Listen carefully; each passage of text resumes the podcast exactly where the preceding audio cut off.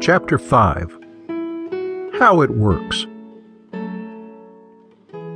Rarely have we seen a person fail who has thoroughly followed our path. Those who don't recover are people who cannot or will not give themselves completely to this simple program. Usually they're unable to be honest with themselves. They aren't at fault. They seem to have been born that way. They can't grasp a manner of living that demands rigorous honesty. Their chances are less than average. There are those, too, who suffer from mental disorders, but many do recover if they have the ability to be honest. Our stories reveal what we used to be like, what happened, and what we're like now.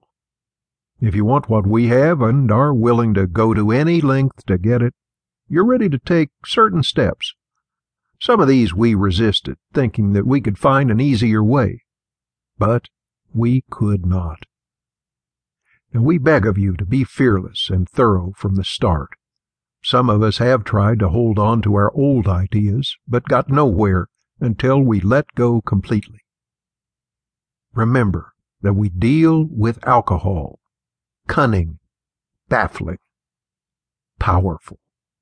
Without help, it's too much for us. But there is one who has all power. That one is God. Half measures were useless. We stood at the turning point. We asked God's protection and care without reservation. Here are the steps we took, which are suggested as a program of recovery. 1. We admitted that we were powerless over alcohol and that our lives had become unmanageable. 2. We came to believe that a power greater than ourselves could restore us to sanity. 3.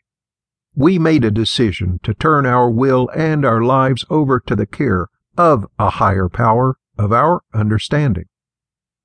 4. We made a searching and fearless moral inventory of ourselves. 5. We admitted to our higher power, to ourselves, and to another human being the exact nature of our wrongs. 6. We were entirely ready to have our higher power remove all these defects of character. 7. We humbly asked our higher power to remove our shortcomings. 8. We made a list of all persons we had harmed and became willing to make amends to them all. 9. We made direct amends to such people wherever possible, except when to do so would injure them or others. 10. We continued to take personal inventory, and when we were wrong, promptly admitted it. 11.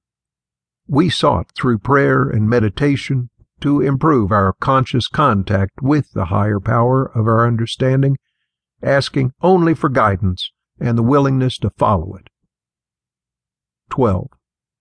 Having had a spiritual awakening as a result of these steps, we tried to carry this message to alcoholics and to practice these principles in all our affairs. Many of us exclaimed, What an order! I can't go through with it. Don't worry. None of us has been able to follow this program perfectly. We are not saints. The point is, we are willing to grow along spiritual lines. The principles we've set down are guides to progress. We claim spiritual progress rather than spiritual perfection. Our experience as alcoholics makes clear three pertinent ideas.